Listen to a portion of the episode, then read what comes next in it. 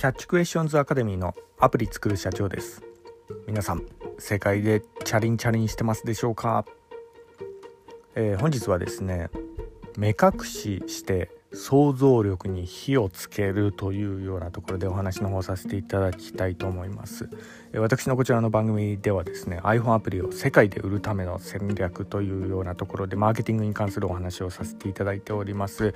えー、iPhone アプリの作り方とかそれからラズベリーパイによるリモートサーバーの構築方法など、えー、結構専門的なジャンルに関しましてはですね YouTube のえ、説明欄の方に行っていただけますと、えー、そちらにあのお好みのジャンルの、え、番組リストがあるかと思いますのでそちらから、え見ていただければと思います。ではですね、えこちらではですねあの、え広告に関する、まあ、お話にまあ関係してくるかもしれないんですが、えまあ、目隠して、えー、想像力をこう膨らませるというようなところで、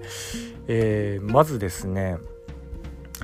えー、まあ、よくあの広告をこう出す時に写真とか動画とかそういったものでや、えー、つけた方がいいとかいう説もあればいやあの文章とかむしろあの音声だけの方がいいっていうような、えそういうような声も、えあるとは思うんですがこちらはですね結論から申し上げますと、えその「えー、商材によりけりっていうようなとこがありますね。またあの、まあ、どういう顧客層を、えー、一発こう買ってもらってあのまあ、そのまま終わりっていう、ようなスタイルのビジネスなのかそれともあの、まあ、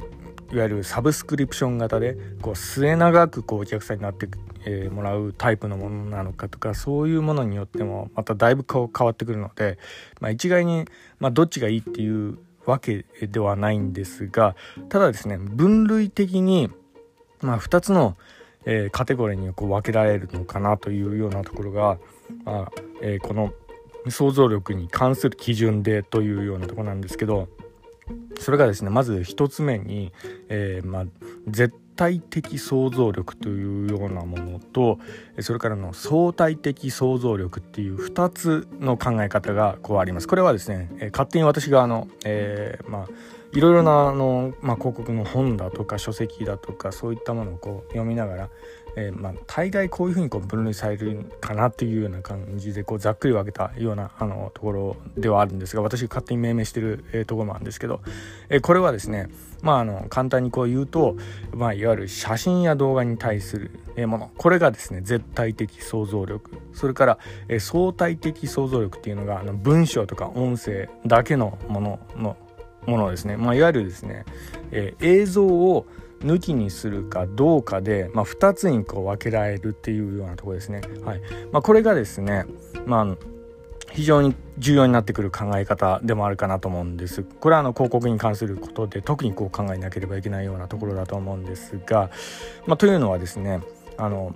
えー、人はあのまあ五感の中でも特にですね、えー、視覚に集中するんですね、えー、目で見た情報にものすごいこう判断がこう左右されるっていうような特性があります。これはね、あの、まあ、現代人結構目を使いすぎている、まあ、あの、私のこちらの番組ではですね、IT エンジニアの方結構多いと思うんですけど、まあ、特に目を使いすぎている方、あの、多いと思うんですね。あの、エンジニアの方じゃなくてもそうだ、なんですけども、あの、人は、見た目が7割とかそういうような、あの、有名な言葉とかありますけど、まあ、そういうのにこう反映される、まあ、かのように、やはりですね、あの、映像にを見せられてしまうとですね結構人って想像力が、えー、結構、あの刷り込まれてしまったりするようなところがあるんです。はいまあ、のここであの、まあ、具体的な例で、えー、少しちょっと考えていただければと思うんですけどまず一つあの、えー、例えばなんですけど、えー、イケメンのハリウッドスターは誰ですか？これあの3秒ちょっと考えていただきたいんですけどね。123出ましたかね。イケメンのハリウッドスターですね。で、えー、これちょっと考えていただいた時に例えばなんですけど、まあのまあ、ザ・ハリウッドスターみたいなあの、え、トム・クルーズとかそういったあの、ね、俳優さんちょっと、え、思い浮かべた方もいたらもうあの別の方とかあの黒人系のねウィル・スミスだとか、え、もしくはあの、えー、アジア系の渡辺謙だとかねそういった方いろいろ思い浮かべた方いると思うんですけどそうなんですよね。人によってスターがこう違うんですよね。はい。でこれであのー、まあいわゆる、えーまあ、今こうお伝え質問させていただいたのは音声だけでこう、えー、聞かせていただいたところはありますけどいわゆるあの文字だけであったりだとか音声だけであったりするとですね、え、人が自分でこう選択してその、え、スターをこう、え、自分の中でイメージしてもらうことができるっていうようなところなんです。はい、でちなみにですね私の場合はあの、えイケメンの、えまあのスターっていうような感じであの質問された場合私の中の脳裏の中で頭を浮かぶのがどうしてもですねあのアップルファンというようなところもありあのスティーブ・ジョブズのね若かりし頃のね、えー、あの髪ふさふさの時のあのね彼結構あのイケメンなんですけど、まあ、それがちょっと思い浮かんじゃうところもあるんですけどまあね、あのやはりですね、人のそのこれまで歩んできたこう経験とかそういったものをえガチでこう引き出すようなえそういったものに、えー、をですね、あのえー、この目隠しした状態映像を見せてないような状態だとそういうようなことをこう引き出すことができるというようなとこなんです。で私の例をこう一つ、えー、ちょっとお出しさせていただきますと例えばね私の先ほど言いましたあのスティーブ・ジョブズがこうイケメンっていうような感じでこう考えてる、えー、人に対して、えまあ、突然ね、えーあのイケメンのハリウッドスターとかね、えその隣にこうトム・クルーズの写真とか置かれてしまったりするとそのスティーブ・ジョブズのイメージが吹き飛ばされてしまうんですよね。それがトム・クルーズにこう上書きされてしまうんですね。はい。これがですね映像の絶対的力ではあるんです。こう塗り替えちゃうような力なんです。その横にこう動画なり写真が置かれてしまうとイケメンイコールトム・クルーズっていうような感じにこうなっちゃうんですね。はい、まあ、これがですねまあえー、絶対的想像力の、まあ、強さでもあるんですけど、まあ、同時に弱点でもあるというようなところなんです。まあこれ何が言いたいかっていうとですね人にとってはですねもっと良いイメージを持ってもらうチャンスがあったのにそれを変に上書きしてしまってそれを逃してしまう可能性があるというようなところなんです。はい、なので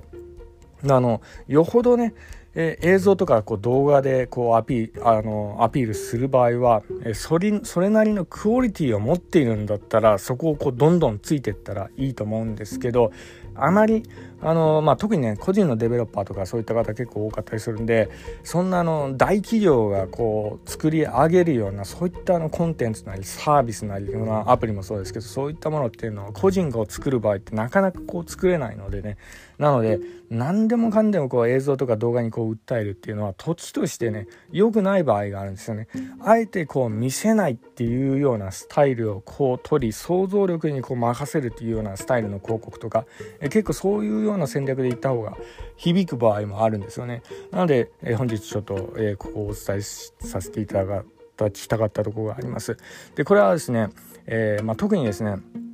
えー、女性のイメージならなおこれインパクトあるんですね。これあの私の例ではあのイケメンのハリウッドスターでこう、えー、例させていただきましたけどそうなんですね。あの、まあ、特に、ね、男性が女性をこう想像する時なんかは特にそうなんですけど目隠しされるとですね、えー、ものすごくこう刺激されて、まあ、あの興奮を覚えるようなこれはもう医学的にも言われてるようなとこなんですけどね。だからこそだと思うんですけど女性っていうのはそのまあの、まあ、隠し方がこうまいっていうような方ってすごいこう男性にとって魅力的に映るっていうのが、まあ、こういうような特質があったりするようなとこあるんですけどねだから少しこう魅惑な感じのこうイメージを持つような女性とかって結構、ね、男性からこう好かれたりするような方